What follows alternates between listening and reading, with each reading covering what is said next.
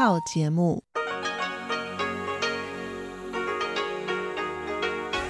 ที่นี่สถานีวิทยุเรดิโอไต้หวันอินเตอร์เนชันแนล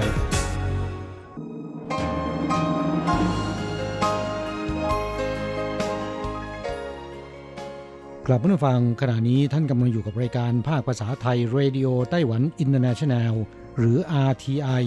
ออกกระจายเสียงจากกรุงไทเปไต้หวันสาธารณรัฐจีน เป็นประจำทุกวันนะครับ นอกจากรับฟังทางเครื่องรับวิทยุได้แล้ว ยังสามารถรับฟังรายการผ่านระบบออนไลน์ได้ที่ thai.rti.org.tw หรือที่ RTI Fanpage นะครับ ขอเชิญติดตามรับฟังรายการของเราได้ ตั้งแต่บัดนี้เป็นต้นไป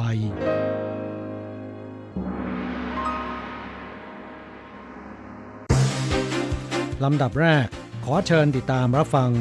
ข่าวประจำวัน สวัสดีค่ะ คุณผู้ฟัง RTI ที่เคารพทุกท่าน ขอต้อนรับเข้าสู่ช่วงของข่าวประจำวันจากสถานีวิทยุ Radio Taiwan International ในวันพฤหัสบดีที่ 31 มกราคมพุทธศักราช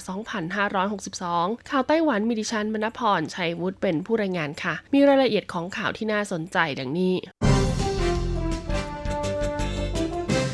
ประธานาธิบดีไช่อิงเหวินเผยไต้หวันขยับอันดับโลกด้านเศรษฐกิจดีขึ้น เป็นผลสำเร็จของความพยายามในวันนี้นะคะประธานาธิบดีไช่อิงเวินได้เดินทางไปพบปะ และให้การต้อนรับนายเอ็ดวินฟัวเนอร์ ผู้ก่อตั้ง The Heritage Foundation ที่เดินทางมาเยือนไต้หวันตั้งแต่วันที่ 29 มกราคมที่ผ่านมา ซึ่งในระหว่างการต้อนรับประธานาธิบดีไช่อิงเวินกล่าวว่า ตั้งแต่วันที่เข้ารับตำแหน่งก็มีความตั้งใจว่าจะพยายามอย่างเต็มที่เพื่อผลักดันเป้าหมายเกี่ยวกับการขยายพื้นที่ทางเศรษฐกิจ และการเปิดการค้าเสรีในไต้หวันให้มีการพัฒนาขึ้น การเปลี่ยนแปลงของโลกที่เกิดขึ้นอย่างรวดเร็วในช่วงไม่กี่ปีที่ผ่านมา โอกาสใหม่ ๆ ที่มาพร้อมกับความท้าทายในยุคเทคโนโลยีดิจิทัล ก็ถือเป็นสิ่งที่ท้าทายความสามารถของรัฐบาล ช่วงเวลากว่า 2 ปีนะคะ รัฐบาลได้พยายามอย่างเต็มที่ในหลายด้านอาทิผ่อนปลนกฎระเบียบ สร้างความมั่นคงทางการเงินเปิดตลาดการค้า สร้างสภาพแวดล้อมใหม่ๆ เพื่อดึงดูดการลงทุน และปรับเปลี่ยนด้านพลังงาน เพื่อให้กลไกและโครงสร้างทางเศรษฐกิจโดยรวมของประเทศ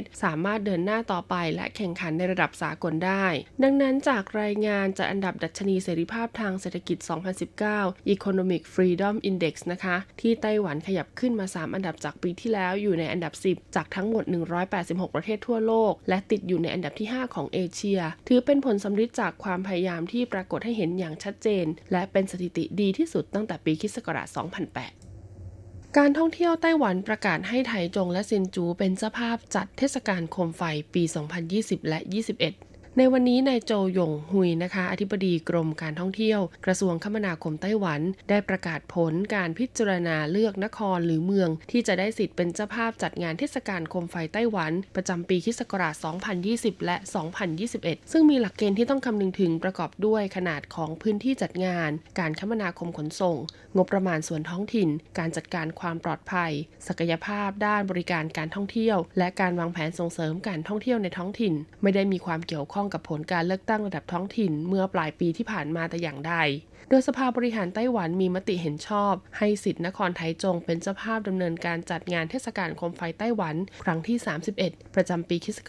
2020 และให้สิทธิ์เมืองซินจู เป็นเจ้าภาพจัดงานเทศกาลโคมไฟไต้หวันครั้งที่ 32 ประจำปีคศ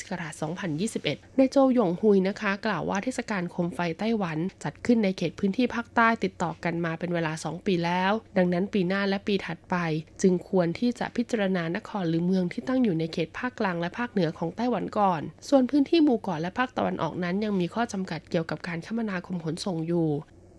ซุ่มตรวจหน้ากากอนามัยป้องกัน PM 2.5 พบบางยี่ห้อไม่ผ่านเกณฑ์มาตรฐาน มลพิษทางอากาศที่มาพร้อมกับมวลอากาศเย็นนะคะ ซึ่งถูกพัดมาจากทางตอนเหนือของไต้หวัน นอกจากจะทำให้คุณภาพอากาศในเขตภาคใต้ฝั่งตะวันตกของไต้หวันแย่ลง จนแตะระดับสัญญาณเตือนภัยสีแดงต่อเนื่อง มาเป็นเวลาหลายวันแล้ว ก็ยังส่งผลให้พื้นที่ภาคเหนือนะคะ ตั้งแต่เมืองเมียวลี่ซินจู ขึ้นมาจนถึงกรุงไทเป มีคุณภาพอากาศลดลง แตะระดับสัญญาณเตือนภัยสีส้มด้วย ดังนั้นเมื่อคุณภาพอากาศไม่ดีหน้ากากอนามัย จึงเป็นอุปกรณ์สำคัญในการป้องกัน และกลายเป็นสินค้าขายดี โดยล่าสุดค่ะสำนักงานคุ้มครองผู้บริโภคไต้หวันได้ทำการสุ่มตรวจหน้ากากอนามัย ที่วางจำหน่ายอยู่ตามท้องตลาด และเว็บไซต์ขายสินค้าออนไลน์จำนวน 25 รายการ พบ 15 รายการนะคะ มีคุณภาพการผลิตและฉลากเครื่องหมายไม่ผ่านเกณฑ์มาตรฐาน ซึ่งในจำนวนนี้มี 2 รายการที่จำหน่ายผ่านเว็บไซต์ ตรวจเจอเม็ดสีที่เป็นสารก่อมะเร็งด้วยสำหรับหน้ากากอนามัยที่ตรวจพบว่าไม่ผ่านเกณฑ์มาตรฐาน มีทั้งที่ผลิตในไต้หวันยี่ห้อ Easy On ผลิตจากประเทศญี่ปุ่นยี่ห้อ Nepia ผลิตจากจีนแผ่นดินใหญ่ ยี่ห้อ Sun Million โคเทค โคโคโรคิวดีวและ Honeywell เป็นต้น ดังนั้นจึงขอเตือนให้ประชาชนนะคะ ที่จะซื้อหน้ากากอนามัยมาใช้งาน ควรอ่านฉลากที่แสดงไว้บนผลิตภัณฑ์ให้ละเอียดชัดเจน ไม่เช่นนั้นหน้ากากอนามัยของคุณ นอกจากจะไม่ช่วยป้องกันมลพิษแล้ว ยังอาจมีผลกระทบอื่นๆ ต่อสุขภาพร่างกายตามมาเตือนประชาชนระมัดระวังโรคติดต่อจากการท่องเที่ยวต่างประเทศช่วงตรุษจีน กรมควบคุมโรคกระทรวงสาธารณาสุขและสวัสดิการไต้หวันเปิดเผยว่า ช่วงตรุษจีนประชาชนจำนวนมากเลือกเดินทางไปท่องเที่ยวยังต่างประเทศ โดยเฉพาะญี่ปุ่นและภูมิภาคอาเซียน จะเป็นเป้าหมายแรก ๆ ของการเดินทางที่ประชาชนไต้หวันเลือก ดังนั้นจึงขอเตือนประชาชนนะคะระมัดระวังโรค ติดต่อที่อาจเกิดขึ้นระหว่างเดินทางในช่วงนี้ อาทิไข้หวัดใหญ่ โรคหัด หัดเยอรมัน โรค Fifth ที่ทำให้เกิดผื่นแดง ซิฟิลิสและไข้เลือดออกเป็นต้น ซึ่งวิธีป้องกันตนเองในเบื้องต้น คือสวมหน้ากากอนามัย หมั่นล้างมือบ่อยๆ และรับประทานอาหารที่ถูกสุขลักษณะ เพื่อลดความเสี่ยงของการติดเชื้อ หรือหากต้องการตรวจสอบสถานการณ์โรคระบาดในภูมิภาคต่างๆ ก็สามารถคลิกเข้าไปที่เว็บไซต์ www.cdc.gov.tw กรมควบคุมโรคนะคะ กล่าวว่าโรคติดต่อที่มีการแพร่ระบาดสูงสุดในช่วงนี้ สามารถติดต่อกันได้ผ่านทางลมหายใจและการสัมผัส อย่างเช่นไข้หวัดใหญ่ H1N1 ที่กำลังระบาดอยู่ในประเทศเพื่อนบ้านอย่างญี่ปุ่น ฮ่องกง และจีนแผ่นดินใหญ่สิงคโปร์ ดังนั้นหากประชาชนเดินทางกลับจากต่างประเทศ แล้วมีอาการเจ็บป่วย ควรรีบไปพบแพทย์ทันที พร้อมแจ้งประวัติการเดินทางอย่างละเอียด เพราะจะได้ตรวจสอบป้องกันและทำการรักษาได้อย่างถูกต้องกระทรวงสาธารณสุขไต้หวันเปิดตัว APP ช่วยค้นหาสถานพยาบาลใกล้บ้านคุณ ในช่วงวันหยุดยาวอย่างเทศกาลตรุษจีนนะคะ สิ่งหนึ่งที่เป็นปัญหาหากมีอาการเจ็บป่วย คือการหาสถานพยาบาลที่เปิดให้บริการ ดังนั้นเพื่อช่วยบรรเทาปัญหาดังกล่าวให้กับประชาชน ทางสำนักงานประกันสุขภาพไต้หวัน จึงทำการสร้างแอปพลิเคชันบนมือถือสำหรับค้นหาโรงพยาบาล คลินิกและร้านขายยา ในบริเวณพื้นที่โดยรอบที่คุณอาศัยอยู่ ระยะทางไม่เกิน 10 กิโลเมตร ซึ่งข้อมูลที่ได้จากการค้นหาสถานพยาบาลผ่านแอปพลิเคชันนี้ประกอบด้วยตำแหน่งที่ตั้งของสถานพยาบาล ข้อมูลรายละเอียดการให้บริการรักษาพยาบาล เวลาทำการและเบอร์ติดต่อสถานพยาบาล กรณีต้องการจองคิวล่วงหน้า หรือสอบถามข้อมูลเพิ่มเติมเป็นต้น ซึ่งล่าสุดเมื่อวันที่ 30 มกราคม มีสถานพยาบาลทั่วไต้หวัน 99%เข้ามาลงทะเบียน เพื่อเชื่อมต่อการให้บริการผ่านแอปพลิเคชันนี้ จากสถิติของสำนักงานประกันสุขภาพไต้หวัน พบว่าอัตราส่วนของโรงพยาบาลที่เปิดให้บริการในช่วงเทศกาลตรุษจีน แบ่งเป็นวันฉูซี่หรือวันก่อนสิ้นปี เทศกาลตรุษจีน ร้อยละ 58 2 วันแรกของเทศกาลตรุษจีนร้อยละ25ถึง29 วันที่ 3 ของเทศกาลตรุษจีนร้อยละ43 และวันที่ 4 ของเทศกาลตรุษจีนร้อยละ77 ขณะที่อัตราส่วนของคลินิกที่เปิดให้บริการนะคะ ก็แบ่งเป็นวันฉูซี่ วันสิ้นปีก่อนเทศกาลตรุษจีนร้อยละ28 3 วันแรกของเทศกาลตรุษจีนร้อยละ3ถึง6และวันที่ 4 ของเทศกาลตรุษจีนร้อยละ20สำหรับอัตราส่วนของร้านขายยานะคะ แบ่งเป็นวันฉูซี่ร้อยละ62 3 วันแรกของเทศกาลตรุษจีนร้อยละ26ถึง36 และวันที่ 4 ของเทศกาลตรุษจีนร้อยละ53 เป็นต้น ดังนั้นนะคะ หากคุณดาวน์โหลดแอปพลิเคชันนี้ติดไว้บนมือถือ ก็จะสามารถทำการค้นหาสถานพยาบาลทุกแห่งทั่วไต้หวันได้ตลอด 24 ชั่วโมง นอกจากนี้ยังมีสายด่วนสำนักงานประกันสุขภาพ 0800030598 ที่เปิดให้บริการสอบถามข้อมูล เกี่ยวกับการรักษาพยาบาลในไต้หวันได้ทุกวันไม่เว้นวันหยุดตั้งแต่เวลา 8 นาฬิกา 30 นาทีถึง 17 นาฬิกา 30 นาที ตรุษจีนนี้ 1-10 กุมภาพันธ์ ไทเป นิวไทเป และจีหลง ปรับมิเตอร์แท็กซี่ขึ้น 20 เหรียญไต้หวัน กองคมนาคมของเทศบาลกรุงไทเป นครนิวไทเป และเมืองจีหลง ประกาศมาตรการปรับมิเตอร์แท็กซี่ทั้งกลางวันและกลางคืนเพิ่มขึ้น 20 เหรียญไต้หวัน ในช่วงเทศกาลตรุษจีนระหว่างวันที่ 1-10 กุมภาพันธ์ พุทธศักราช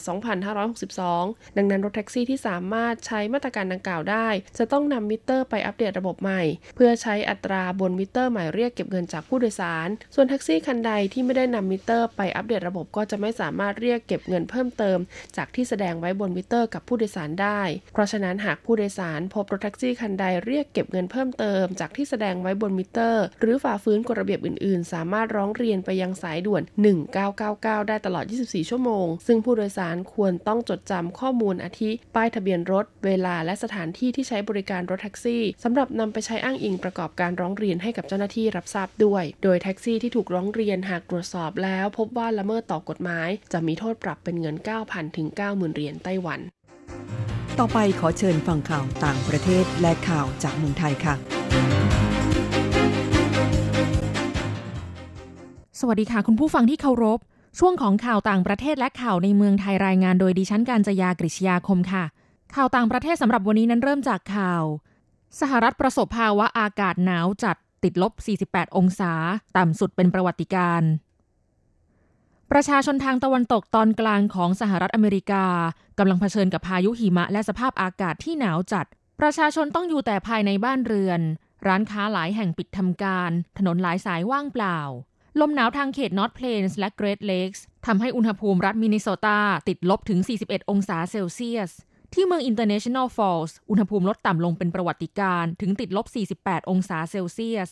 และนอร์ทดาโกตาติดลบ 35 องศาเซลเซียส สื่อสหรัฐรายงานว่ามีผู้เสียชีวิตเนื่องจากสภาพอากาศหนาวอย่างน้อย 12 ราย นับตั้งแต่วันเสาร์ที่รัฐมิชิแกน ไอโอวา อินเดียนาอิลลินอยส์ วิสคอนซิน และมินนิโซตา ประชาชนในเมืองมินิแอโพลิสเกือบ 7,000 คนประสบปัญหาไฟดับ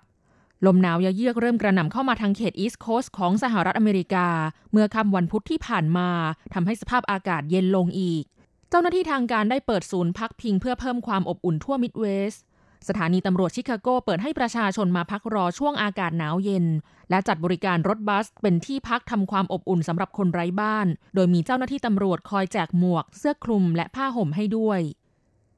ต่อไปขอเชิญคุณผู้ฟังรับฟังข่าวในเมืองไทยค่ะ นายกรัฐมนตรีแจงกรณีอันดับดัชนีโปร่งใสไทยลดลง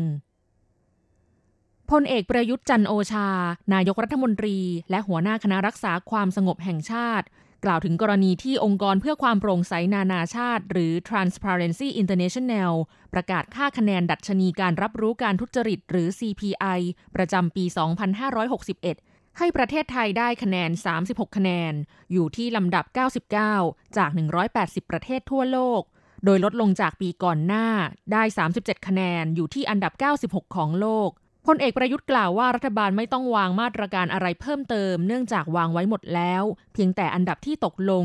ปัจจัยหนึ่งเกิดจากการถูกมองว่าเป็นรัฐบาลไม่เป็นประชาธิปไตย ตรวจสอบยาก แต่ตนเห็นว่ารัฐบาลนี้ก็ถูกทุกองค์กรตรวจสอบได้ และเมื่อผลออกมาก็ต้องยอมรับกัน ส่วนกรณีคดีนาฬิกาหรูของพลเอกประวิตยวงสุวรรณรองนายกรัฐมนตรี และรัฐมนตรีว่าการกระทรวงกลาโหม เป็นส่วนหนึ่งที่ทำให้คะแนนตกลงด้วยหรือไม่นั้น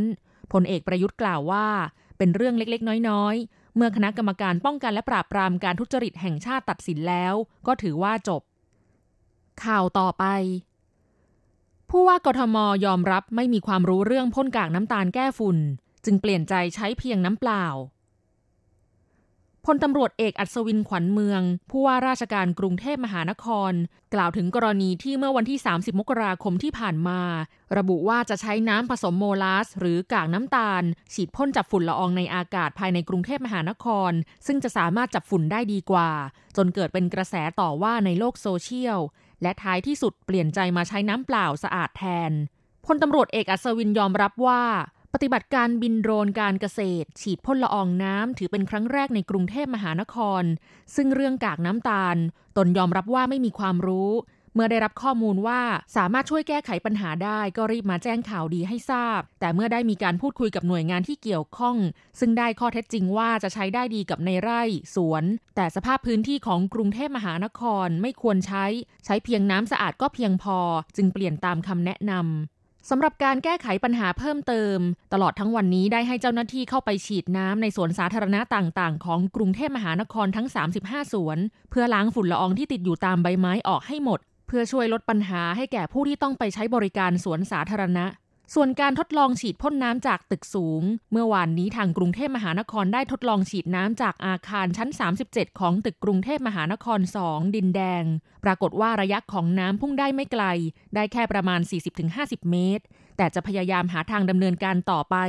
โดยมอบหมายให้ทางปลัดกรุงเทพมหานคร ประสานไปยังเจ้าของอาคารสูงทั่วพื้นที่กรุงเทพมหานคร โดยขอความร่วมมือให้ช่วยฉีดน้ำเพื่อช่วยแก้ไขปัญหาเรื่องฝุ่นละออง ต่อไปเป็นอัตราแลกเปลี่ยนประจำวันพฤหัสบดีที่ 31 มกราคม พุทธศักราช 2562 อ้างอิงจากธนาคารกรุงเทพสาขาไทเป โอนเงิน 10,000 บาทใช้เงินเหรียญไต้หวัน 1070 เหรียญ แลกซื้อเงินสด 10,000 บาทใช้เงินเหรียญไต้หวัน 1360 เหรียญ 1 ดอลลาร์สหรัฐใช้เงินเหรียญไต้หวัน 31.00 เหรียญแลกซื้อค่ะ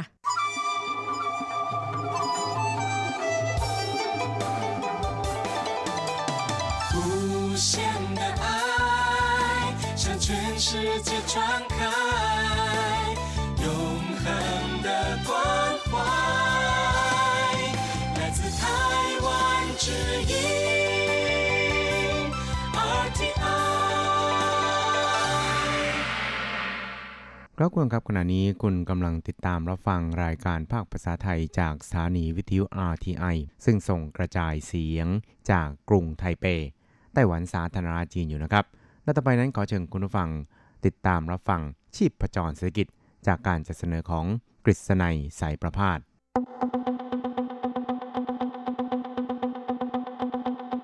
เศรษฐกิจก้าวไกลประชาสุขสันต์จับชีพประจรเศรษฐกิจสู่บันไดแห่งความผาสุก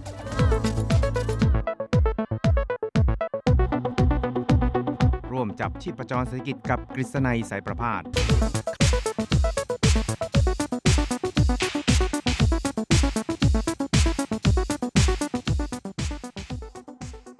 สวัสดีครับคุณฟังที่รักและเคารพทุกท่านครับผมกฤษณัยสารพาดก็กลับมาพบกับคุณฟังอีกครั้งหนึ่งครับ ในช่วงเวลาของชีพประจรเศรษฐกิจนะครับ ก็พบกันเป็นประจำทุกสัปดาห์ครับ ในค่ำวันพฤหัสแล้วก็เช้าวันศุกร์สองครั้งด้วยกันนะครับ ก็จะนำเอาเรื่องราวความเคลื่อนไหว ที่น่าสนใจทางด้านเศรษฐกิจในไต้หวัน ในช่วงที่ผ่านมามาเล่าสู่ให้กับคุณฟังได้แล้วฟังกันครับ ครับสำหรับในช่วงแรกของสัปดาห์นี้นะครับ เราจะนำคุณผู้ฟังไปติดตามเกี่ยวกับการดำเนินนโยบายทางด้านพลังงานของรัฐบาลไต้หวันสาธารณจีนนะครับ ซึ่งตอนนี้เนี่ยนะครับก็เรียกว่ากำลังผลักดันให้มีการใช้พลังงานสะอาดกันอย่างขมักขม้นครับ แต่ว่าในช่วงที่ผ่านมานะครับ ก็คือเมื่อปลายปีที่แล้วนั้น ได้มีการจัดการลงประชามติ เกี่ยวกับ แนวนโยบายของพลังงานนะครับ ซึ่งก็ปรากฏว่าผลการลงประชามตินั้น ก็เห็นพ้องนะครับที่จะให้รัฐบาลเนี่ยควรจะต้องยืดเวลาการใช้พลังงานนิวเคลียร์ออกไป จนกว่าการใช้พลังงานทดแทนหรือว่าพลังงานรีไซเคิลเนี่ยจะสามารถแบกรับนะครับภาระอันนี้ได้นะครับ ซึ่งในตอนนี้เนี่ยครับทางกระทรวงเศรษฐการของไต้หวันนั้นก็จำเป็นอย่างยิ่งครับ ที่จะต้องมีการปรับแผนนโยบายพลังงานเนี่ยแบบ ใหม่เลยทีเดียวนะครับ เพราะว่าเดิมนั้นก็กำหนดว่าจะยกเลิกการใช้พลังงานนิวเคลียร์ทั้งหมดเนี่ยนะครับภายในปี 2025 ครับ แต่ว่าการจัดการลงประชามติในช่วงปลายปีที่ผ่านมาเนี่ยนะครับ ก็มีมติเห็นพ้องกันครับว่าควรจะขยายระยะเวลาในการใช้พลังงานนิวเคลียร์ออกไปก่อนนะครับ ก่อนที่ พลังงานทดแทนหรือว่าพลังงานรีไซเคิลเนี่ยจะสามารถเข้ามาแบกรับภารกิจอันนี้ได้ครับ ซึ่งกระทรวงเศรษฐการของไต้หวันสาธารณรัฐจีนที่ดูแลรับผิดชอบเกี่ยวกับแนวนโยบายพลังงานแห่งชาติเนี่ยนะครับ ก็ได้ย้ำครับบอกว่าหลังจากที่ทราบผลการลงประชามติแล้วเนี่ยนะครับทางกระทรวงเศรษฐการนั้นก็ได้มีการพิจารณากันอย่างขมักขม้นนะครับว่าจะวางแผนรับมือกับการ ลงประชามติดังกล่าวอย่างไรนะครับ ซึ่งตอนนี้เนี่ยก็ได้วางแผนเอาไว้แล้วถึง 15 ฉบับนะครับหรือว่า 15 รูปแบบทีเดียวนะครับ ซึ่งก็เรียกได้ว่าจะเป็นวิธีการในการที่จะดำเนินการแก้ไขปัญหาพลังงานในไต้หวันนะครับ แล้วก็จะต้องให้สอดคล้องกับแนวนโยบายของรัฐบาลด้วยนะครับ ที่จะต้องทำให้ไต้หวันนั้นกลายเป็นประเทศที่ ปลอดนิวเคลียร์ก็คือ ไม่มีการใช้นิวเคลียร์ในการผลิตพลังงานไฟฟ้าแต่อย่างใดครับครับทั้งนี้นี่นะครับนายเจิงหวนเซิงนะครับรัฐมนตรีช่วยว่าการกระทรวงเศรษฐการของไต้หวันสาธารณจีนนั้น ก็ได้ระบุนะครับว่าตอนนี้เนี่ยได้มีการจัดทำนะครับแผนการต่างๆเนี่ยโดยจำลองสถานการณ์ใน 15 รูปแบบออกมาไว้แล้วนะครับ แล้วก็จะเร่งดำเนินการในการที่จะพิจารณาว่าควรจะใช้แนวนโยบายใด ซึ่งก็ เรียกว่าจะสามารถประกาศให้ทั่วไปเนี่ยได้เข้าใจนะครับแล้วได้ทราบเนี่ยนะครับในเร็วนี้นั่นเองครับครับนายเจิงหวนเซิงนะครับรัฐมนตรีช่วยว่าการกระทรวงเศรษฐการของไต้หวันสาธารณจีนนั้น ก็ได้ให้สัมภาษณ์กับสื่อวิทยุนะครับพร้อมกับทางอธิบดีกรมพลังงานนะครับก็คือนายหลินเฉียนหนิงนะครับซึ่งก็ได้ระบุนะครับเกี่ยวกับ แนวนโยบายพลังงานของไต้หวันเนี่ยมันก็จะต้องครอบคลุมถึงทางด้านพลังงานเขียวนะครับก็คือพลังงานสะอาด แล้วก็พลังงานจากพลังงานความร้อนนะครับ แล้วก็รวมไปจนถึงพลังงานนิวเคลียร์ด้วยนะครับ ซึ่งรูปแบบต่างๆเนี่ยก็จะมีการดำเนินการที่แตกต่างกันออกไปครับ ซึ่งก็จำเป็นอย่างยิ่งครับที่จะต้องสร้างความเข้าใจร่วมกันกับประชาชนด้วยนะครับ แล้วก็ ทำให้นโยบายพลังงานของไต้หวันเนี่ยเป็นรูปธรรมนะครับ ให้เป็นที่สอดคล้อง แล้วก็เป็นที่เข้าใจของประชาชนโดยทั่วไปครับ ทั้งนี้นะครับร่างนโยบายพลังงานต่างๆ เหล่านี้นะครับ ก็จะนำส่งเสนอให้กับทางท่านรัฐมนตรีว่าการกระทรวงเศรษฐการเนี่ยเป็นผู้พิจารณาแล้วก็อนุมัติต่อไปนะครับว่าจะใช้รูปแบบใดหรือว่าจะมีการ ปรับแนวนโยบายเหล่านี้อย่างไรครับ ซึ่งนายเจิงหวนเซิงรัฐมนตรีช่วยว่าการกระทรวงเศรษฐการของไต้หวันนั้น ก็ได้ระบุเกี่ยวกับเรื่องนี้ครับว่า每一个是单项的问题我没有盘清楚但怎么组合那最后要做个决定这个是部长要决定我们也一直在跟部长报告 ครับท่านก็บอกครับบอกว่าในแง่ของนโยบายต่างๆ ทุกประเด็นเนี่ยเราก็มีการจำลองเหตุการณ์นะครับ ว่าจะต้องแก้ไขปัญหาอย่างไรอะไรทำนองนี้นะครับ ซึ่งก็จะต้องให้ทางท่านรัฐมนตรีเนี่ยเป็นผู้ตัดสินใจชี้ขาดอีกครั้งหนึ่งนะครับ ซึ่งก็มีการรายงานสภาพการต่างๆเนี่ยนะครับความคืบหน้าเนี่ยให้ท่านรัฐมนตรีได้ทราบเป็นระยะระยะอยู่แล้วนะครับ แล้วก็ท่านรัฐมนตรีเนี่ยก็ได้ ทราบนะครับว่าทั้ง 15 รูปแบบที่นำเสนอเนี่ยนะครับ ก็จะต้องมีการนำมาประชาสัมพันธ์ให้ประชาชนได้รับทราบนะครับ แล้วก็จะต้องมีวิธีการต่างๆ ที่แตกต่างกันนะครับ โดยเฉพาะยิ่งมีการจำลองสถานการณ์ในทุกรูปแบบ ซึ่งก็เพื่อที่จะให้นโยบายพลังงานของรัฐบาลนี่นะครับ มีความรอบคอบแล้วก็รอบด้านมากยิ่งขึ้นนะครับ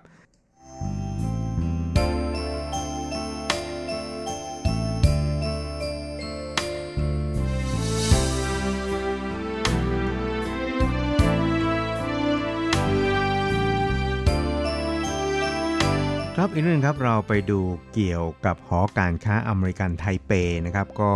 ได้ประกาศรายงานการสำรวจความคิดเห็นของบรรดาผู้นำธุรกิจต่างชาติในไต้หวันนะครับ แล้วก็บรรดาผู้นำธุรกิจต่างๆ ที่มีต่อบรรยากาศทางเศรษฐกิจในไต้หวันในปี 2019 ครับ ซึ่งก็พบว่าบรรดาผู้นำธุรกิจเหล่านี้นะครับ ต่างก็มีความวิตกกังวลนะครับ ต่อ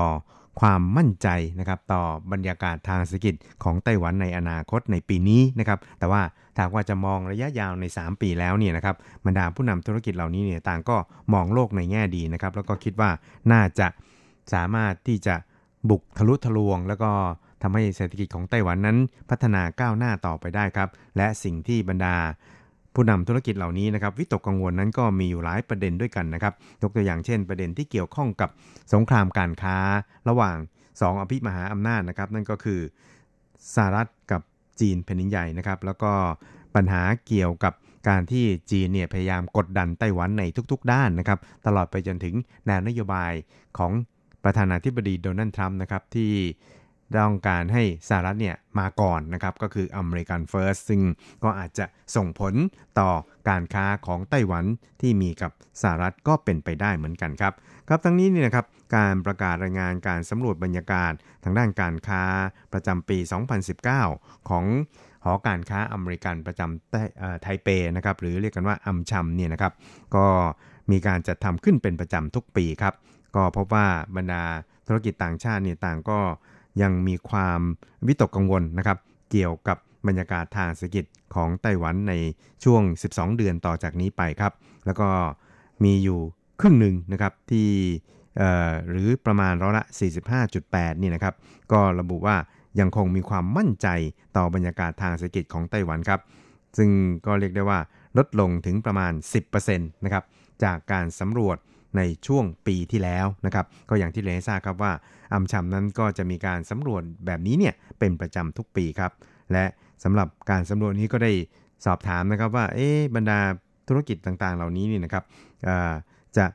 วิตกกังวล ประเด็นใดบ้างนะครับที่เกี่ยวข้องกับบรรยากาศเศรษฐกิจของไต้หวันนะครับ ซึ่งก็ระบุนะครับในหลายประเด็นนะครับ ไม่ว่าจะเป็นในแง่ของสงครามการค้าระหว่างสหรัฐกับจีนนะครับ หรือว่าแรงกดดันต่อไต้หวันที่มาจากเมืองจีนนะครับ ตลอดไปจนถึงแนวนโยบายที่จะให้สหรัฐมาก่อน หรือว่าอเมริกันเฟิร์สของประธานาธิบดีโดนัลด์ทรัมป์นะครับครับ ซึ่งในการสำรวจนี้ก็พบว่าร้อยละ53 ของผู้นำธุรกิจที่ถูกสำรวจในคราวนี้นะครับ ต่างก็มองโลกในแง่ดี ต่อบรรยากาศทางเศรษฐกิจของไต้หวันในอีก 3 ปีข้างหน้านะครับ ซึ่งก็เรียกว่าไม่ได้ต่างอะไรมากมายนักจากการสำรวจเมื่อปีที่แล้วครับครับนอกจากนี้ก็ยังมีอยู่ถึงร้อยละ 80นะครับของบรรดาผู้บริหารระดับผู้จัดการนี่นะครับ ต่างก็มีความมั่นใจนะครับว่าจะมีการเติบโตขึ้นใน ช่วง 3 ปีข้างหน้านะครับ นั่นก็คือผลประกอบการของบริษัทเนี่ยจะเติบโตอย่างแน่นอนครับ ทั้งนี้นะครับคุณเลียวซีวัตนะครับซึ่งเป็นประธานหอการค้าอัมชัมไทเปนะครับหรือว่าหอการค้าอเมริกันไทเปเนี่ยก็ได้เล่าให้ฟังนะครับแล้วก็อธิบายถึงผลการสำรวจนี้ครับโดยเขาก็บอกครับว่า so I think what that reflects is that people believe that those three issues that I mentioned in the beginning ครับเขาก็บอกว่าอันนี้เนี่ยก็คิดว่ามันน่าจะเป็นการสะท้อนถึงอนาคตอีก 3 ปีข้างหน้าครับ ซึ่งบรรดาผู้นำธุรกิจข้ามชาติ แล้วก็ผู้จัดการระดับสูงเหล่านี้ทับต่างก็มีความเห็นนะครับว่า ความวิตกกังวล 3 ประการสำคัญนี่นะครับ ก็รวมไปจนถึงสงครามการค้าระหว่างจีนกับสหรัฐ ก็น่าที่จะค่อยๆผ่อนคลายลงนะครับครับ ที่บอกว่ามีความวิตกกังวล 3 ประการเนี่ยก็อย่างที่เรียนให้ทราบครับ ว่านอกจากสงครามการค้าระหว่าง 2 อภิมหาอำนาจดังกล่าวแล้วนี่นะครับ ก็ยังประกอบไปด้วยทางด้านแรงกดดันจากเมืองจีนนะครับ แล้วก็นโยบายอเมริกันเฟิร์สของประธานาธิบดีโดนัลด์ทรัมป์แห่งสหรัฐนั่นเองครับ ซึ่งทั้ง 3 ส่วนนี้ก็น่าที่จะผ่อนคลายลงอย่างที่เรียนให้ทราบครับ ครับอย่างไรก็ตามนี่นะครับก็มีอยู่ประมาณร้อยละ 87 นะครับ ที่ ได้แสดงความวิตกกังวลถึงปัญหาการขาดแคลนพลังงานไฟฟ้าของไต้หวันครับ แล้วก็ร้อยละ 63 นั้นก็มีความวิตกกังวลเกี่ยวกับโครงการที่จะนำพาไต้หวันเนี่ยก้าวเข้าสู่การเป็นประเทศที่ไร้นิวเคลียร์นะครับ ซึ่งก็อาจจะส่งผลกระทบต่อการขยายกิจการในไต้หวันของภาคธุรกิจด้วยครับ และนอกจากนี้เนี่ยก็ยังมีอีกเกือบ 60%เลยทีเดียวนะครับ ที่ยังคง ไม่พอใจต่อการให้ความสำคัญต่อกิจกรรมทางด้านธุรกิจนะครับของบรรดาผู้นำระดับสูงในรัฐบาลนั่นเองนะครับครับทั้งนี้เนี่ยนะครับคุณเลียวซิวัตนี่นะครับก็ได้แสดงความคิดเห็นแล้วก็เสนอแนะแนวทางนี่นะครับว่าภายใต้การแข่งขันในระดับทั่วโลกนะครับแล้วก็ในขณะที่ยังคง เป็นไปอย่างดุเดือดรุนแรงมากยิ่งขึ้นทุกขณะอย่างนี้เนี่ยนะครับไต้หวันเองก็ควรที่จะต้องมีแนวทางนะครับแล้วก็มีความคิดสร้างสารรค์ที่ค่อนข้างจะเป็นไปในลักษณะที่กล้าคิดกล้าทำนะครับแล้วก็มีความคิดสร้างสรรค์ บุกไปข้างหน้าไม่ต้องเกรงกลัวนะครับรวมทั้งผลักดันการปฏิรูปต่างๆเนี่ยเพื่อดึงดูดทุนจากต่างชาติครับรวมไปจนถึงการสร้างโอกาสการมีงานทำที่ มีการเพิ่มมูลค่าเพิ่มเนี่ยให้สูงมากยิ่งขึ้นนะครับ ซึ่งก็จะสามารถทำให้บรรดาพนักงานลูกจ้างในไต้หวันนี่นะครับ มีรายได้ที่เพิ่มขึ้น ซึ่งก็จะสามารถแก้ไขปัญหาค่าแรงต่ำนะครับ หรือว่าเงินเดือนต่ำที่เป็นมาอย่างต่อเนื่องในไต้หวันในช่วงที่ผ่านมาครับ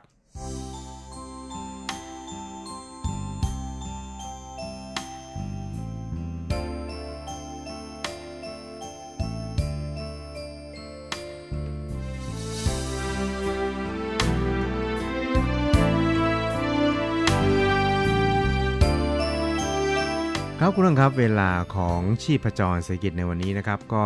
หมดลงแต่เพียงเท่านี้ครับ เราจะกลับมาพบกันใหม่ในสัปดาห์หน้า เวลาเดิมและที่เดิมสำหรับวันนี้ก็ขอได้รับความขอบคุณจากผมกฤษณัยแสรพาดแล้วก็รายการภาคภาษาไทยของ RTI ของเรานะครับ พบกันใหม่ในสัปดาห์หน้าสสวัสดีครับ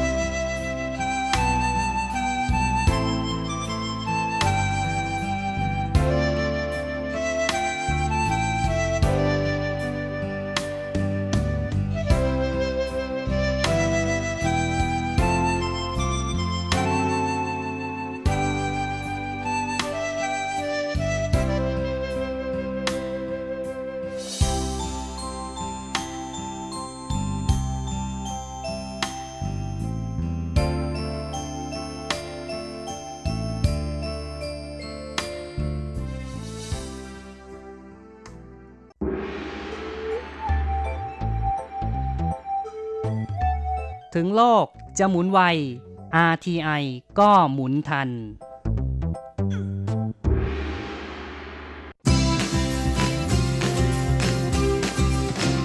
ข่าวเด็ดกีฬามัน รู้ลึกฉับไว ไม่ว่าที่ไหนในโลกกว้างกับทีระยางและเจาะลึกกีฬาโลก สวัสดีครับคุณผู้ฟังทุกท่านผมธีระยางพร้อมด้วยเจาะลึกกีฬาโลกประจำสัปดาห์นี้ก็กลับมาพบกับคุณผู้ฟังอีกแล้ว เช่นเคยเป็นประจำพร้อมข่าวกีฬาเด็ด ๆ มันๆ จากทั่วโลก และสำหรับช่วงแรกของรายการในวันนี้เราก็มาติดตามข่าวคราวในแวดวงกีฬาเทนนิสกัน กับศึกเทนนิสแกรนด์สแลมรายการแรกของปีนะอย่างออสเตรเลียนโอเพนที่จะชิงรางวัลรวมสูงถึง 62.5 ล้านเหรียญออสเตรเลีย หรือตกประมาณ 1,437.5 ล้านบาทด้วยขันกันที่นครเมลเบิร์นของประเทศออสเตรเลีย โดยหลังจากที่เซียชวยเธอตกรอบไปหมดแล้วนะทั้งประเภทเดี่ยว แล้วก็ประเภทคู่ของเทนนิสหญิงนะฮะในรอบ 8 คู่สุดท้ายนั้นก็ยังมีนักเทนนิสไต้หวันที่ฝ่าฟันเข้ามาได้นะนั่นก็คือ 2 พี่น้อง ตระกูลจันนะจันยงร้าน และจันเฮาฉิง โดยทั้งคู่นั้นเคยจับคู่กันแล้วก็ทะลุเข้าถึงรอบ 8 คู่สุดท้ายของออสเตรเลียนโอเพนมาแล้วเหมือนกันเมื่อปี 2016 นะฮะ การทะลุเข้าสู่รอบ 8 คู่สุดท้ายในปีนี้ก็ถือเป็นการทำสถิติที่เทียบเท่าสถิติเดิมของตัวเอง โดยคู่แข่งของสองสาวตระกูลจันนั้นก็เป็นสองสาวจากสหรัฐ นั่นก็คือเจนนิเฟอร์เบรดี้ที่จับคู่กับเอลิสันริสเกโดยการแข่งขันในคู่แรกนั้นก็เป็นฝ่ายของจันยงรานและจันเท่าชิงที่ ถูกคู่แข่งเบรกเกมเสิร์ฟไปได้ก่อนนะฮะแค่เพียงเกมที่ 4 เท่านั้นเอง หลังจากนั้นเกมที่ 5 ก็ไม่สามารถจะเบรกคู่แข่งคืนมาได้ ก็เลยตามห่างถึง 1 ต่อ4นะสุดท้ายก็ไล่ไม่ทันนะเซตแรกแพ้ไปก่อนที่สกอร์3ต่อ 6เซตที่2สองสาวกลับมาเล่นได้อย่างดุเดือดมากขึ้นนะฮะแล้วก็เป็นฝ่ายที่เบรกเกมเสิร์ฟคู่แข่งได้ก่อนบ้าง ในเกมที่ 2 ก่อนที่จะสามารถรักษาเกมเสิร์ฟได้ในเกมที่ 3 จนเป็นฝ่ายที่ออกนำไปก่อน 3 ต่อ 0 แต่ว่าในเกมที่ 7 กับเกมที่ 11 นั้น ดันไปโดนคู่แข่งยื้อจนเบรกคืนไปนะฮะก็เลยกลายเป็นว่าต้องเป็นฝ่ายไล่ตามถึง 5 ต่อ 6 นะเสียวทีเดียวเพราะเกมสุดท้าย ถ้าไม่สามารถเบรกคู่แข่งได้ก็จะเสียเซตพร้อมกับแพ้ไปเลยนะแต่ก็ยังดีที่พวกเธอยังยื้อได้สำเร็จ ก็เสมอกันที่ 6 ต่อ6นะต้องมาตัดสินกันในช่วงไทเบรก แต่ว่าในช่วงไทเบรกนั้นก็โดนคู่แข่ง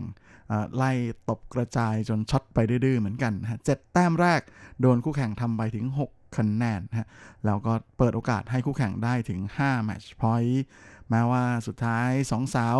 จะยื้อไว้ได้ 2 แต้มนะแต่ว่าในแมตช์พอยต์แต้มที่ 3 ก็ยื้อไม่ไหวนะโดนคู่แข่งเอาชนะไปในช่วงไทเบรก ด้วยสกอร์ 7 ต่อ 3 เป็นนั้นว่า 2 สาวอดทำสถิติใหม่ของตัวเองนะก็ยังคงทำได้เพียงแค่ดีที่สุดแค่รอบ 8 คู่สุดท้าย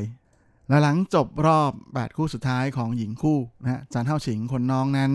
ก็มีคิวจะต้องลงแข่งในประเภทคู่ผสมต่อ โดยในการแข่งขันครั้งนี้ เธอจับคู่กับหนุ่มเนเธอร์แลนด์นั่นก็คือฌองจูเลียนโรเจอร์ซึ่งลงสนามในรอบ 16 คู่สุดท้าย พบกับคู่ของสาว Canadian นะกาเบรียล่าดาบรอฟสกี้ที่จับคู่กับหนุ่มโครเอเชียเมตพาวิช โดยก่อนลงแข่งนั้นจันเท่าชิงเธอมีอาการบาดเจ็บที่ต้นขาซ้ายและหัวเข่าขวาอยู่แล้วนะฮะยิ่งเพิ่งจะเล่นหญิงคู่มาด้วยหมัดๆนะก็เลยทำให้อาการเจ็บของเธอดูท่าจะไม่ค่อยดีสักเท่าไหร่นะฮะอย่างนั้นก็ดีก็ยังสามารถยื้อคู่แข่งได้นะฮะในช่วงของเซตแรก โดยในเซตแรกนั้นโดนคู่แข่งเบรกเกมเสิร์ฟไปก่อนในเกมที่ 6 แต่ว่าคู่ของจันเท่าชิงกับหนุ่มเมธนั้น เบรกคู่แข่งคืนมาได้ในเกมที่ 9 จนไล่ตามมาที่ 4 ต่อ 5 แต่ว่าเนื่องจากจันเท่าชิงนั้น ก็มีการบาดเจ็บกำเริบที่ต้นขาซ้ายนะฮะจนต้องขอเรียกปฐมพยาบาลฉุกเฉิน และแน่นอนว่าพอกลับมาเล่นใหม่นะก็ไม่สามารถจะต้านทานความแข็งแกร่งของ คู่แข่งได้ก็เลยแพ้ไปก่อนในเซตแรกด้วยสกอร์ 6 ต่อ 4 เซตที่ 2 คู่ของเจ้าชิงก็โดนคู่แข่งเบรกเกมเสิร์ฟตั้งแต่เกมที่ 2 อีกเหมือนกัน หลังจากนั้นแม้ว่าจะพยายามไล่ยื้ออย่างสุดฤทธิ์นะแต่ว่าแหมไม่สามารถหาโอกาสเบรกเกมเสิร์ฟของคู่แข่งได้เลยนะสุดท้ายก็เลยแพ้ไปนะในเซตที่ 2 อีกด้วยสกอร์ 3 ต่อ 6 เป็นอันว่าแพ้ไป 2 เซตรวดนะต้องหยุดเส้นทางของออสเตรเลียนโอเพนในปีนี้สำหรับประเภทคู่ผสมที่รอบ 16 คู่สุดท้ายเท่านั้นนะแล้วก็เป็นอันว่าแหมนักกีฬาจากไต้หวันปิดฉากจากออสเตรเลียนโอเพนกันหมดเรียบร้อยทุกคน ส่วนเซี่ยสวยหลังจากตกรอบที่ออสเตรเลียนโอเพนเมื่อสัปดาห์ก่อนสัปดาห์นี้เธอก็ไปลุยรายการแข่งขันที่ประเทศไทยนะฮะในการแข่งขันเทนนิสหญิง WTA International Series Tournament รายการ Toyota Thailand Open 2019 Presented by EA ที่แข่งขันกันที่หัวหินนะของจังหวัดประจวบคีรีขันธ์ซึ่งจริงๆจะว่าไปแล้วฟอร์มของเซี่ยสวยในออสเตรเลียนโอเพนนั้นก็เป็นอะไรที่โอเคมาก ๆ เลยนะครับเพราะว่าเธอสามารถเอาชนะ มือดีระดับโลกหลายคนนะไม่ว่าจะเป็นสเตฟานีโวเกเลจากสวิตเซอร์แลนด์รวมไปถึง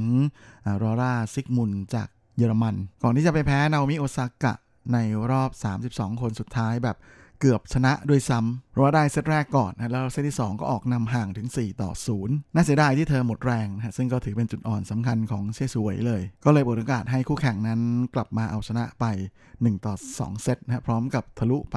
คว้าแชมป์ในบ้านปลายนะแล้วก็ก้าวขึ้นสู่บัลลังก์อันดับหนึ่งของโลกด้วยทำให้เธอเป็นนักกีฬาเอเชียคนแรกนะที่สามารถขึ้นถึงอันดับหนึ่งของโลกได้ในแวดวงกีฬาเทนนิส แต่ก็นั่นแหละนะฮะแหมความพ่ายแพ้ของเซี่ยสวยในครั้งนั้น ก็ทำให้อันดับโลกของเธอนั้นหล่นลงมาจากอันดับ 28นะหล่นมาอยู่อันดับ 31 และในสัปดาห์นี้เธอก็เดินทางไปที่ประเทศไทยนะเพื่อร่วมแข่งขันในรายการที่ชิงรางวัลรวม 250,000 เหรียญสหรัฐนะหรือประมาณ 8 ล้านบาท โดยคู่แข่งของเธอในรอบแรกนั้นก็คือสาวโมนิกานิโคเลสคูนะฮะที่เคยเป็น partner ร่วมเล่นในประเภทคู่กับเซี่ยสวย คู่นี้ก็รู้ทางกันดีนะครับ เพราะว่าเคยจับคู่เล่นประเภทคู่ด้วยกัน ดังนั้นในเซตแรกนั้น 6 เกมแรกนะฮะต่างฝ่ายต่างก็ผลัดกันเบรกเกมเสิร์ฟของคู่แข่ง ก่อนที่ในช่วงท้ายเกมเซี่ยสวยจะเปิดโอกาสปล่อยให้คู่แข่งนั้นสามารถรักษาเกมเสิร์ฟได้นะก็เลยเป็นฝ่ายที่แพ้ไปก่อนในเซตแรกด้วยสกอร์ 5 ต่อ 7 โดยในเซตที่ 2 สถานการณ์ก็ยังคงคล้ายๆกับ เกมแรกนะเพราะว่ามันก็คือการต่างฝ่ายต่างเบรกเกมเสิร์ฟซึ่งกันและกัน ก่อนที่ทั้งคู่จะมาเสมอกันที่ 6 ต่อ6นะต้องมาตัดสินกันในช่วงท้ายเบรก ซึ่งก็เป็นอะไรที่น่าเสียดายมากๆ เพราะว่าเซสวยนั้น เธอมีโอกาสจะสามารถเก็บเซตได้ถึงได้4เซตพอยต์นะแต่เก็บไม่ลงนะสุดท้ายก็เลยต้องมาลุ้นกันที่ช่วงท้ายเบรก แล้วก็เป็นเซสวยนะฮะที่ปล่อยให้คู่แข่ง ทำไปถึง 6 แต้มรวดเลยนะฮะก็เลยแพ้ไปอีก ในเซตที่ 2 นี้ด้วยสกอร์ 7 ต่อ6ไทเบรก 7 ต่อ 2หลังจากแข่งขันเธอก็ขึ้นไปโพสต์ข้อความระบายความในใจบน Facebook ส่วนตัวนะฮะบอกกับแฟนๆ ของเธอว่า จริงๆ หลังจบทัวร์นาเมนต์ที่โอ๊คแลนด์เธอก็รู้สึกแล้วว่าสภาพร่างกายไม่ค่อยจะสมบูรณ์นะแต่ก็ยังกัดฟันลงแข่งขันต่อทัวร์นาเมนต์ที่ประเทศไทยในครั้งนี้ก็มีโอกาสได้พักถึง 6 วันแล้ว แต่ก็ยังไม่พอนะก็คงจะบอกได้แต่เพียงว่าเธอพยายามอย่างเต็มที่แล้ว ขอบคุณสำหรับกำลังใจจากทุกๆคน ในส่วนของนักกีฬาไทยที่น่าสนใจนั้นก็คือลักษิกาคำขำนะฮะสาวมือหนึ่งของไทยที่ลงแข่งในทัวร์นาเมนต์นี้ด้วยนะฮะโดยในรอบแรกนั้นเธอลงสนามพบกับจางซ้วยมืออันดับ 40 ของโลก แล้วก็เป็นมืออันดับ 5 ของรายการ โดยจางซ้วยนั้นก็เป็นเจ้าของตำแหน่งแชมป์หญิงคู่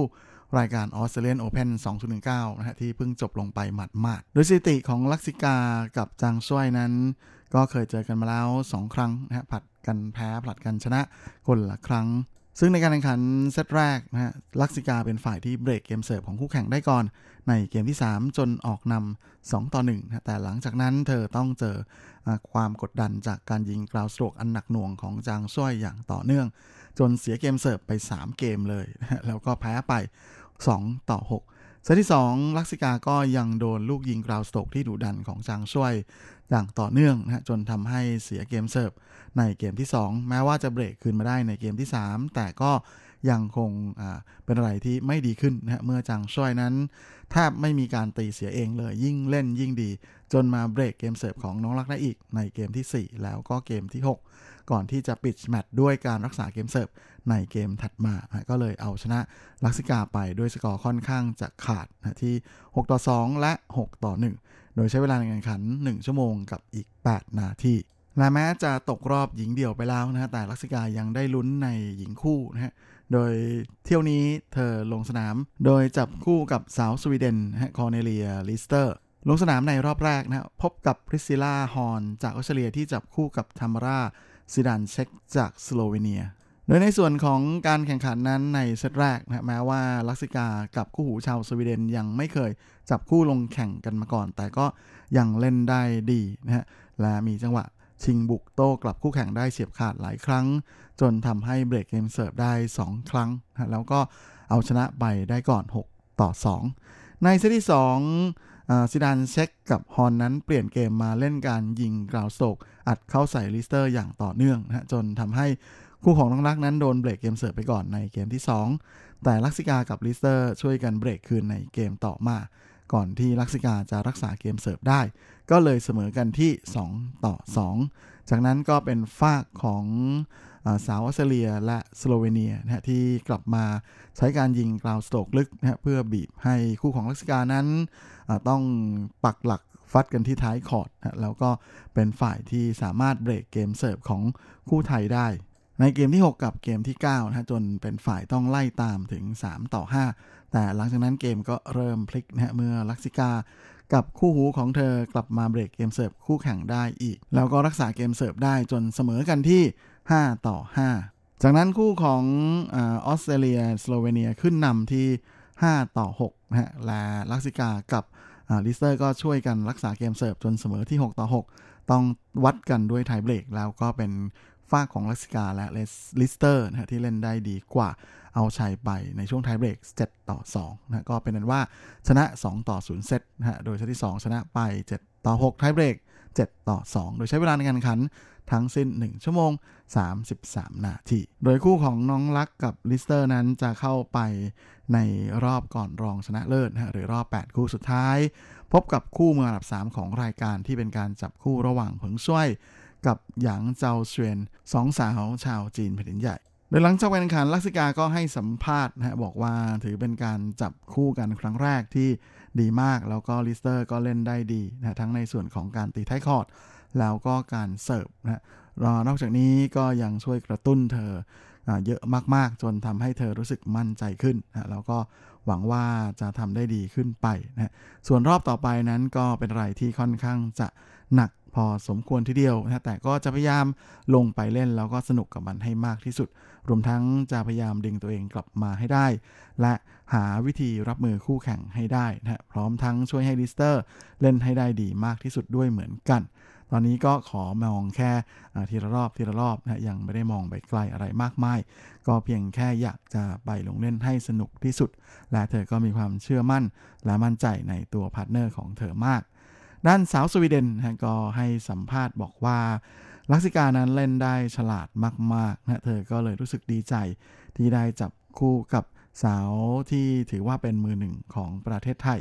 รวมทั้งยังดีใจที่สามารถคว้าชัยชนะในครั้งนี้ได้นะโดยส่วนตัวนั้นก็รู้สึกชอบประเทศไทยนะแล้วก็การเดินทาง มาเยือนเมืองไทยในครั้งนี้เป็นอย่างมากด้วยเช่นกันสำหรับในส่วนของอันดับโลกเซี่ยสูวยนั้นนะฮะแหมหลังจากที่เธอตกรอบแรกที่ไทยแลนด์โอเพนสัปดาห์นี้ ก็เชื่อว่าสัปดาห์หน้าอันดับโลกเธอคงจะหล่นอีกนะเพราะว่าจะมีคะแนนที่จะต้องถูกหักนะด้านเหลียงเอินซัวและจางไข่เจินนะฮะก็ปรากฏว่าอันดับโลกนั้นก็มีการขยับขึ้นมาเล็กน้อยในสัปดาห์นี้นะฮะ โดยมาอยู่ที่อันดับ 243 กับ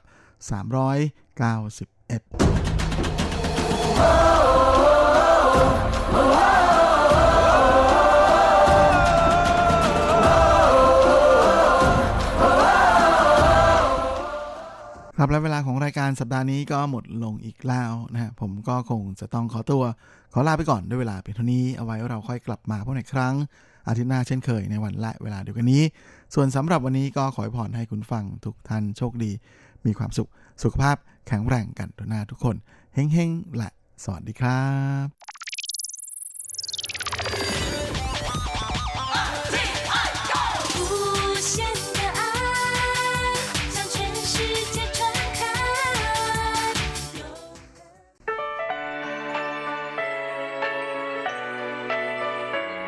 ช่วงเวลาแห่งความอร่อยกับรายการเลาะรั้วครัวไต้หวันมาแล้วครับ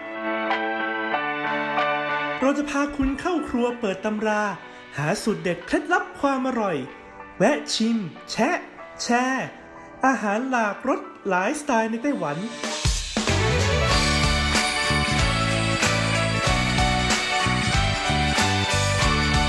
ที่มาพร้อมกับไอเดียสร้างสรรค์และสุขภาพ เสิร์ฟความอร่อยโดยดีเจยุ้ยมณพร ชัยวุฒิ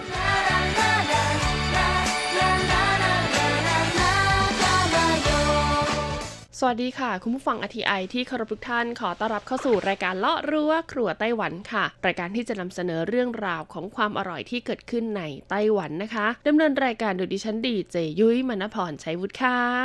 สำหรับเรื่องราวความอร่อยของเราในสัปดาห์นี้นะคะ ก็บอกเลยว่าต่อเนื่องมาจากสัปดาห์ที่แล้วค่ะ ใกล้เข้ามาสู่ช่วงเทศกาลตรุษจีนแล้วนะคะ อีกเพียงแค่ไม่กี่วันเท่านั้น ดังนั้นเรื่องราวของพวกของฝากของที่ระลึกที่เราจะซื้อหาไปสวัสดีญาติผู้ใหญ่หรือว่าญาติพี่น้องในช่วงเทศกาลตรุษจีน ก็เป็นอีกหนึ่งสิ่งที่ขาดไม่ได้เลยทีเดียวเลยค่ะ ก็คงคล้ายๆ กับช่วงปีใหม่ใช่ไหมหรือว่าสงกรานต์ของบ้านเราอะเนาะที่จะมีในเรื่องของการนำเอาของขวัญนนะคะ กระเช้าอาหารต่างๆเนี่ยไปมอบให้กับญาติผู้ใหญ่หรือว่าครอบครัวของเรานั่นเอง ซึ่งไต้หวันเองนะคะเขาก็จะนิยมกันมาก ๆ เลย ก็จะมีในช่วงของเทศกาลสำคัญนะคะ อย่างเช่นจงชิวเจียก็คือไหว้พระจันทร์ใช่ไหมแล้วก็ตรุษจีนแบบนี้นะคะ ส่วนเทศกาลอื่นๆเนี่ยก็อาจจะมีบ้างนะ แต่ก็ไม่ได้เป็นที่นิยมมากนักนะคะ โดยสัปดาห์ก่อนนะคะ เราพูดไป 4 อันดับด้วยกันนะคะ เป็นของกินค่ะที่คนไต้หวันเนี่ยนิยมซื้อหาไปเป็นของฝากกันในช่วงเทศกาลตรุษจีน อันดับ 10 ค่ะ เป็นขนมจากฮ่องกงนะคะ กับยี่ห้อที่มีชื่อว่าเชียงกังเหมยซิน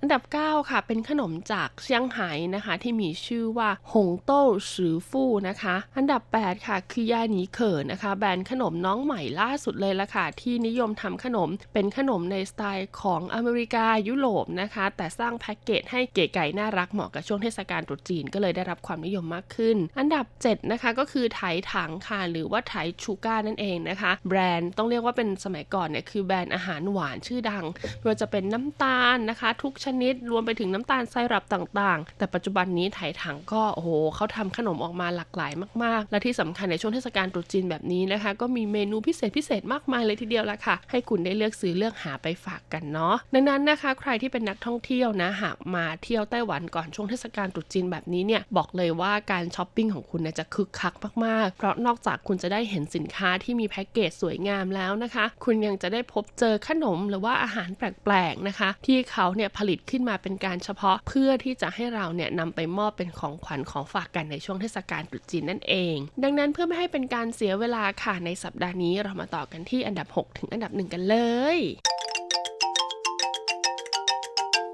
ช่วง เปิดตำรา ความอร่อย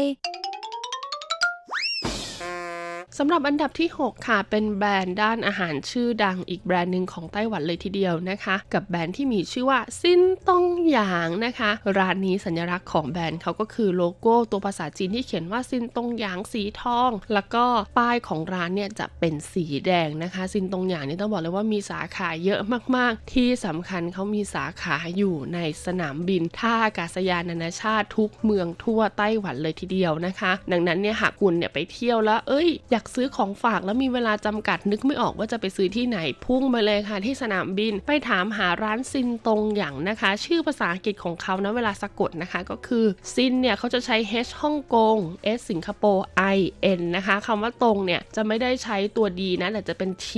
U N G นะคะ ส่วนคำว่าอย่างเนี่ยก็คือ Y A N G นั่นเอง ซึ่งสินค้าขึ้นชื่อของเขานะคะ ที่คนไต้หวันเนี่ยนิยมนำไปมอบให้ในช่วงเทศกาลตรุษจีน ก็จะเป็นสินค้าที่ทำจากเนื้อสัตว์ค่ะ ไม่ว่าจะเป็นกุนเชียงนะคะ หมูแผ่นหมูยองต่างๆนะคะ รวมไปถึงในส่วนของผลิตภัณฑ์ที่เกี่ยวข้องกับขนมหวานๆเหล่านี้นะคะ ก็ได้รับความนิยมมากๆ เช่นเดียวกัน ที่สำคัญเนี่ยราคาไม่แพงด้วยนะ แล้วก็ร้านซินตรงอย่างเองเนี่ยเขาก็มีการนำเอาวัตถุดิบนะคะ จากทั่วไต้หวันเลยนะมาผลิตเป็นของฝากของที่ระลึก ดังนั้นเนี่ยถ้าคุณพลิกด้านหลังกล่องหักใครเนี่ยคือรายละเอียดของเขาเนี่ยจะมีทั้งภาษาอังกฤษแล้วก็ภาษาจีนนะคะ ดังนั้นหากใครพลิกด้านหลังกล่องอ่านรายละเอียดเนี่ยก็จะเห็นเลยละค่ะว่าบางทีเนื้อหมูเนื้อปลาผักผลไม้ต่างๆ ที่เขานำมาใช้ทำเป็นของฝากเนี่ยก็จะมาจากหลายแหล่งผลิตทั่วไต้หวันเลยทีเดียว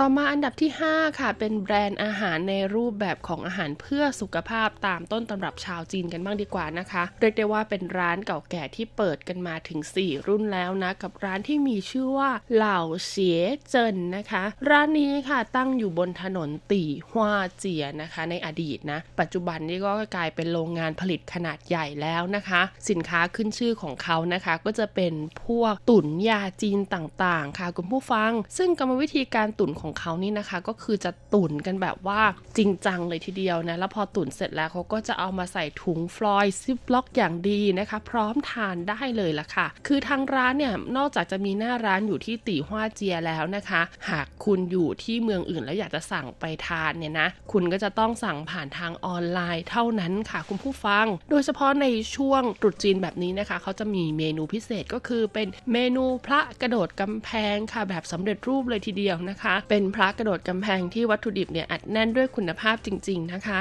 มีการใช้เขาเรียกว่าเป็นสมุนไพรจีนแบบโบราณนะคะ ต้มลงไปด้วยโอ้โห บอกเลยว่าให้กล่องนี้กล่องเดียวเนี่ยผู้ใหญ่สุขภาพแข็งแรงกันทั้งครอบครัวอย่างแน่นอน ต่อมาอันดับ 4 ค่ะ เป็นผลิตภัณฑ์ในแบรนด์ที่มีชื่อว่าน่วเป้ยเออนะคะ หรือถ้าแปลเป็นภาษาอังกฤษก็คือโนเบลนั่นเองนะ ถึงได้ยินชื่อผลิตภัณฑ์แบบนี้แล้วก็หมายความว่าผลิตภัณฑ์ของเขาเนี่ยโอ้โห คือคุณภาพเนี่ยเทียบเท่ากับว่ารางวัลระดับโนเบลเลยทีเดียวนะคะคำว่าน่วเป้ยเออของเขาเนี่ยก็มาจากเค้กค่ะคุณผู้ฟังเขาขายเค้กซึ่งเค้กของเขาเนี่ยด้านในนะคะ เป็นอะไรรู้ไหมเป็นเจลลี่รสผลไม้สดค่ะ ชื่อภาษาอังกฤษของเขานะคะก็คือเค้กโนเบลนั่นเองนะ ภายในนะคะเขาก็จะเอาอ่าพวกผลไม้สดตามฤดูกาลที่ขึ้นชื่อเนี่ยนะคะ มาทำเป็นเจลลี่ แล้วก็ข้างนอกเนี่ยเขาก็จะทำเป็นเหมือนเค้กแยมโลค่ะพันรอบพวกเยลลี่รสชาติผลไม้ต่างๆ ไว้นะคะ ดังนั้นค่ะเวลารับประทานนะคะ ก็แนะนำว่าให้เอาใส่ตู้เย็นก่อนนะเป็นช่องเย็นธรรมดานั่นแหละ แล้วก็พอออกมารับประทานแล้วเนี่ยก็จะได้รับความสดชื่น แล้วก็ตัวเนื้อเค้กของแยมโลเนี่ยก็ยังนิ่มอยู่นะคะ ซึ่งเค้กร้านนี้เนี่ยนะคะผลิตที่อีหลันนะมีแหล่งผลิตอยู่ที่อีหลันนะคะ ดังนั้นวิธีการสั่งก็คือสามารถสั่งผ่านทางออนไลน์ได้ ซึ่งในช่วงเทศกาลตรุษจีนแบบนี้โปรโมชั่นพิเศษของเขานะคะ เขาก็จะเอาเค้กแยมโลไส้เจลลี่รสผลไม้นี่แหละค่ะ มาทำเป็นขนาดที่เล็กลงนะคะ แล้วก็เอามาเป็นบรรจุใส่กล่องของฝากที่มีขนาดใหญ่ขึ้น เหมือนกับว่า 1 กล่องเนี่ยอาจจะบรรจุได้ 2-4รสอ่าแล้วก็มีการทำแพ็กเกจนะคะ ภายนอกเนี่ยออกมาใหม่ให้สอดคล้องกับช่วงเทศกาลตรุษจีนด้วยนั่นเอง ต่อมาในอันดับที่ 3 ค่ะคุณผู้ฟังเป็นแบรนด์เครื่องดื่มเพื่อสุขภาพชื่อดังของไต้หวันนะคะ ที่มีชื่อว่าควาเกอร์หรือคนไต้หวันจะรู้จักกันในนามของกล้วยเก๋อนั่นเองนะอ่าสัญลักษณ์ของเขานะคะ ก็คือจะเป็นรูปผู้ชายฝรั่งอ่าที่เป็นเหมือนเซอร์อ่าเซอร์ทางยุโรปใส่หมวก ผมขาวๆลอนๆหน่อยนะคะ ซึ่งผลิตภัณฑ์ของเขาเนี่ยนอกเหนือจากพวกข้าวโอ๊ตธัญพืชต่างๆ ผสมกับอ่านมรสชาติต่างๆ แล้วก็เป็นเครื่องดื่มพร้อมชงดื่มเพื่อสุขภาพแล้วนะคะ สิ่งสำคัญเลยในช่วงเทศกาลตรุษจีนที่เขาจะออกผลิตภัณฑ์ออกมาเนี่ยนะก็คือเป็นในเรื่องของรังนกค่ะ ซึ่งเขาเนี่ยจะเอารังนกมาสกัดแล้วก็ตุ๋นนะคะ กับเครื่องดื่มรสชาติต่างๆ ที่เขาเองเนี่ยผลิตอยู่แล้วคุณผู้ฟัง แล้วก็ออกมาในแพ็กเกจที่เป็นแพ็กเกจสี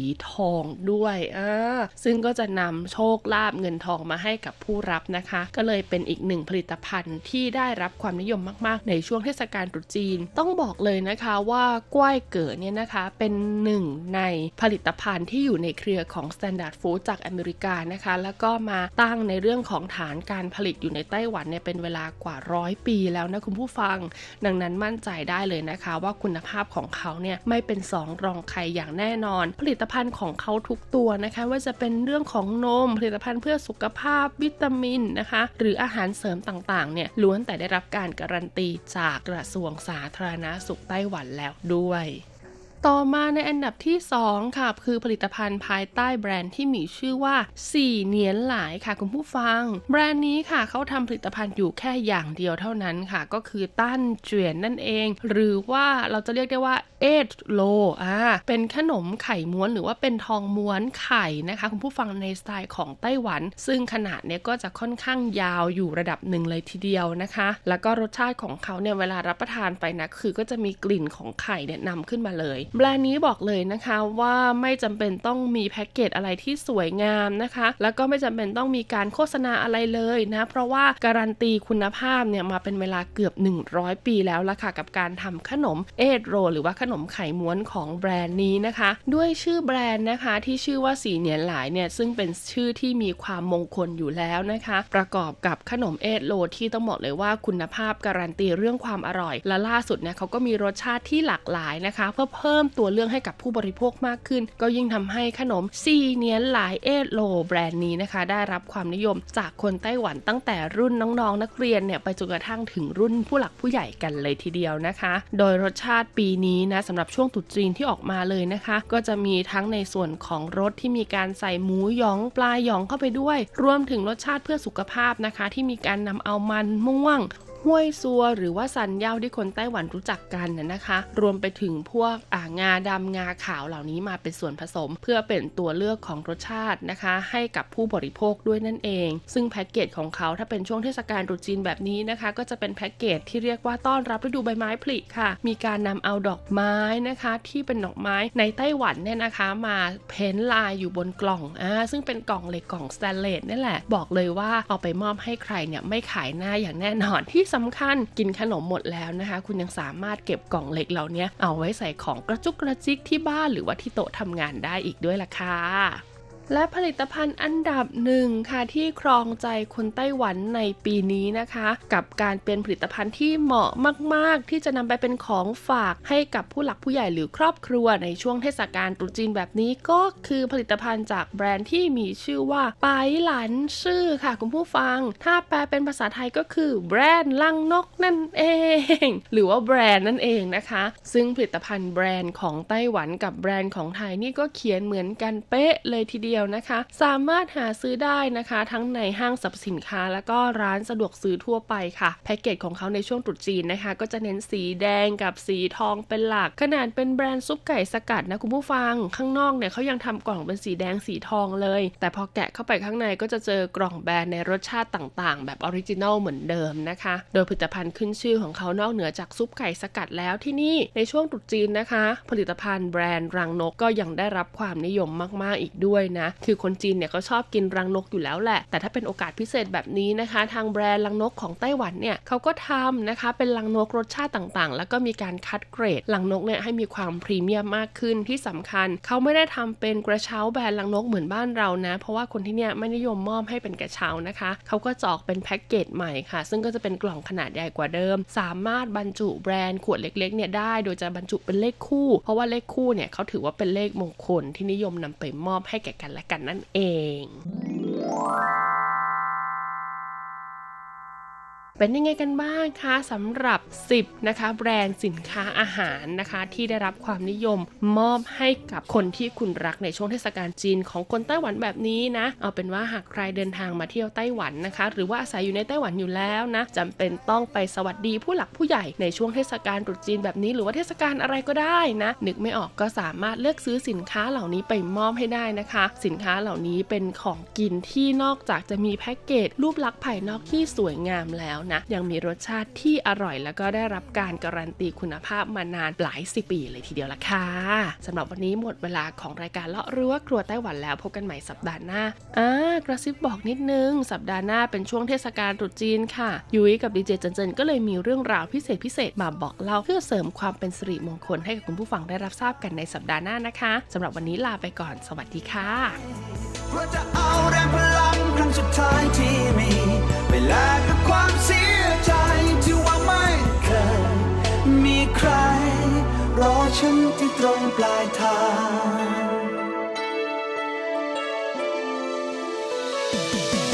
ได้ฟังเสียงเพลงบอกว่าต้องพอสักทีกับรักนี้ แต่ก็ตามด้วยเพลง อย่ากลัวจะรักเธอยังมีหัวใจ ผิดหรือถูกอันไหน ฉันได้เชื่อกับสิ่งใดโปรดบอกกับฉัน